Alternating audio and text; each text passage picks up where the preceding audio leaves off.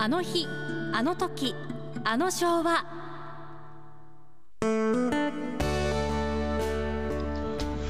えー、なんですかね、えー、あの日あの時あの昭和。まあ昭和は遠くなりにけり。えー、私がその生まれ育った昭和20年代明治は遠くなりにけりなんて言ってましたけど今や令和の時代。昭和は本当に遠い時代になりつつあります。しかしこの昭和の時代はそうですね価値観がある時期180度変わったという激動の時代ではあります。それはね、えー、どういうことかというと戦争中とそれから戦後では価値観が随分変わりましたね。お国のためにと叫んでそれが正しいと言われた戦前。そして戦後ははい主役は民民主主義、民が主役の国にしていきましょうよというので一歩一歩肩を組んでそして足並みを揃えて前に進み始めた戦後です。戦後といってもそうですね貧しい時代がありました、えー、食べるものも食べられない。住むところも、うん、ままにない。衣食住というのがきちんとできる時代に早くなればいいな。一流国先進国に追いつけ追い越せでみんなで頑張っていこうよ。みんながつながっていた時代でもあると小生思うのであります。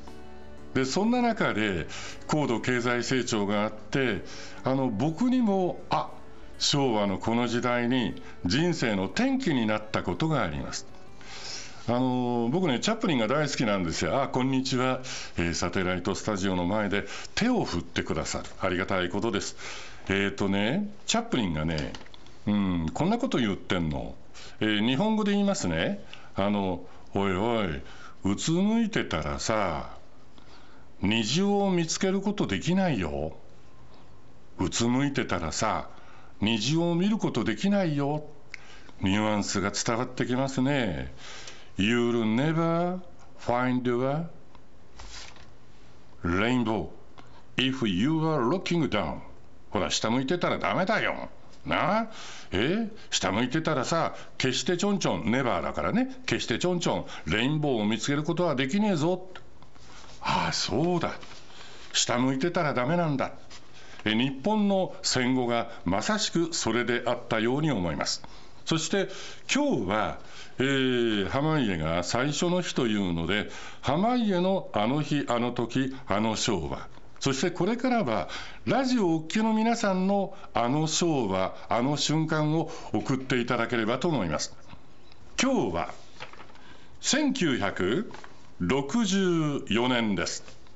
先日、えー、2020年の東京オリンピックが2021年、去年行われましたが、日本では1964年、昭和39年10月10日、東京オリンピックの開会式が東京国立競技場で賑やかに行われ、そしてテレビとラジオで中継されたのです。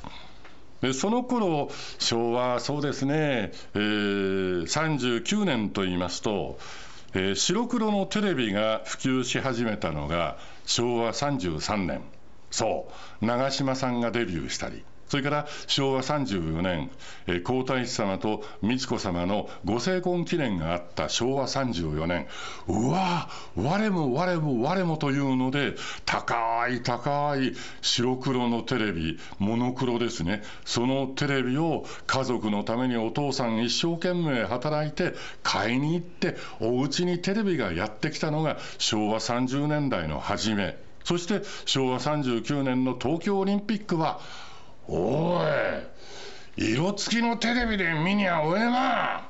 おお顔え何言ってんですか、お父ちゃん。え？1年分じゃ買えないんだよ、給料の。でも、その東京オリンピックが見たいがために、カラーテレビを買ったお家も随分あるのではないでしょうか。小生濱家、高校2年生でした。東京オリンピック開会式は10月10日10月9日は東京地方雨でした。そして、うん、まあ自分で言うの照れくさいですけど、濱家青年はですね、このテレビの中継を耳にして、そして目にして、人生の方向が決まった瞬間でもあるなと、今思うとあるんです。東京オリンピック、ファンファーレ、ラジオを聴きの皆さん、東京オリンピックのファンファーレ、覚えてますか？東京国立競技場でこのオリンピックを実際に開会式をご覧になった方もおられるかと思いますが、まだ覚えてます。鮮明です。パーン、パーン、パーン、パパーン、パーン、パパパパパパパパパン、パパパパパパパパパン、パンパンパンパンパンパン。これが東京オリンピック開会式のファンファーレです。実はこのファンファーレを吹いていたのは後に岡山県警の隊長にもなるえー、音楽隊の隊長にもなるその人が吹いていたというので、えー、ラジオでお話を聞いてびっくりした思い出もあります。そして行進曲小関裕二さんが作曲した「チャーンチャチャチャーンチャチャチャチャチャチャチャチャチャチャンチャチャンタンタララランダラーン」という行進曲が流れてきます。そして先頭はオリンピック発祥の地ギリシャの選手団の入場です。NHK の今でも覚えてます。北出清五郎さんの中継です。そしていろいろな国94カ国の要するに参加がありました。うわー、まさしく平和の祭典です。先日、前日、やらいの雨が上がって、そしていいお天気、青空が広がりました。アナウンサーがこう言いました。昨晩の雨も上がって、ここ東京国立競技場には青空が広がり渡りました。94カ国の参加です。まさしく東京オリンピックです。世界中の青空がここ東京国立競技場の上空に集まりました。ボンここです。世界中の青空がここ東京国立競技場の上空に集まりました。それを聞いた時うわ面白い表現だな。青空をこんな風に表現できるんだ。世界中の青空が集まった。まさしく東京オリンピックでないと表現できないような極めつきの言葉のあやのように感じたんです。それを聞いて僕は翌日僕の担任の遠山幸雄先生に声をかけました。先生すっごかったね昨日のさオリンピックの中継のさあの世界中の青空が集まったっていう表現はすごいよね。え？浜井お前そんなこと言ったか？そうかそうなんだ。面白いのかお前は。面白いどころじゃないですよ先生。こんな表現ってできるんですね。アナウンサーの人って。おおそうなのか。そりゃいい思い出になったな。先生俺ねあの決めた。昨日で俺決めたんだよ。あの放送局行って仕事する。なんだお前今まで新聞記者になるとかなんか言ってたじゃないかって。まあ大体、で、新聞記者ってのは、あの、ほら、文章書けなきゃいけないから、お前には無理だなと思ってたんだよ。放送局だったら、お前ひょっとしたら、あの、しゃべくりしゃべくりしゃべくりマンだから、授業中でも喋ってるぐらいだから、いいかもわかんねえなって、その一言で、あ、大学は、放送研究会がきちんとあるところにしよう。僕が明治大学の法学部に進みましたけども、その時法学部に進んだんじゃないんです。明治大学の放送研究会があるからそこに進みました。そしてその放送研究会の先輩にはもういろいろなきら星のごとくですね有名なアナウンサーがたくさんおりました。えー、ここにこう憧れた。そのきっかけを作ってくれたのがこの東京オリンピックの開会式だったんです。で実は後になってあもう少し考えなきゃいけないなというのが大学時代にみんなと話をしてありました。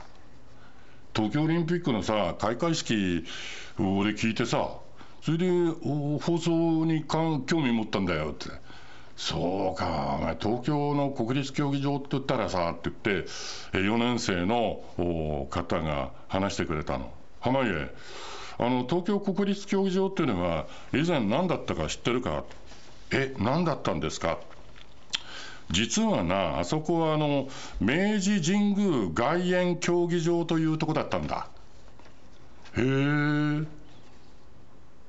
学徒出陣って知ってるだろう？はい。太平洋戦争の末期に学徒出陣で行進をしたのが東京国立競技場の前その場所にあった明治神宮外苑競技場なんだ平和の祭典をお前見たわけだろ？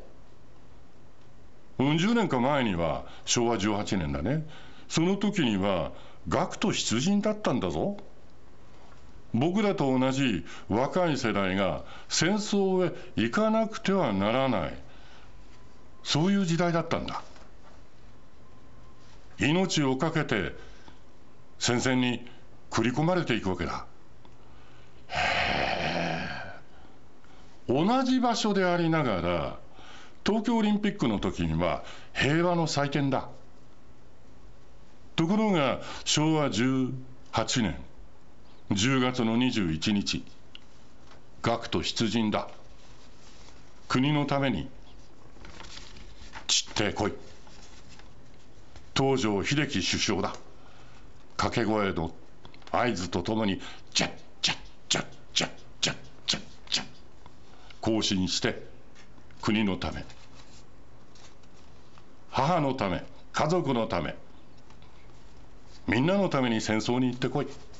それが正しいとされていたそういう時代も浜よ同じ場所であったんだぞ。うわこの平和というのを当たり前のように考えてるけど先輩の話を聞いてうわ平和というのはいろんな夢を持てたり希望を持てたりそしてさまざまなことを自由に話せたり感じることができるこんな時代っていいな二度とその時代に、はい、逆戻りしたらいけないなというふうに大学時代に感じました。しかも実は志村清純さんという明治大学の法学部で、えー、勉強してたその人が、えー、その学徒出陣の中継をしてるんです。いよいよこれから戦場に向かいまして学徒出陣の歩みです。高らかに響き渡っています。その人が後にこんなことを言ってます。志村清純さんはあの要するに学徒出陣の中継をしてその後二度と戦場に送り出すことを良しとするラジオ放送の中継はしないこと。戦場に送り出すことを見事だというような表現でラジオ放送をしてはいけない。ラジオというのは国民市民のために放送されなくてはならない。私は強くそう思います。実にいいコメントで今のラジオもやっぱりこういうものを少し目指して頑張っていく。そして愛されるラジオを作っていく。これが大切なことかなと強く思います、えー、今日の「あの日あの時あの昭和は」えー、小生濱家の高校時代の思い出になってしまいましたがこういう要するに一つのターニングポイント転機になることが人にはそれぞれ終わりになると思います。そんなメッセージをこの、えー、アモーレ・マッタリーノあの時あの昭和このコーナーまで送っていただければなと思います。えー、津上さん。はい。あの僕はねはがきでもいいと思うんです。ああはい。それからお手紙でもいいと思うんです、うん、それからこういったたくさん今日頂いててなんかものすごい数いただいてるそうですね、はい、メールですよね。ね、はい、これでも結構です。そうですね。メールはアモーレ AMORE アットマーク RSK.CO.JP ファックスは086-232-2515そして RSK アプリからも簡単に送っていただけるので皆さんさまざまな方法で送っていただければと思います。リクエスト曲の、その当時の曲、えー、おかけできたら大変聞きやすいコーナーになるんではないかなと思いますんでどうぞよろしくお願いをいたします。あなたは一体いつの時代にどんな場面でどんな転機ターニングポイントを迎えましたか？はいスタジオまでお便りをお寄せください。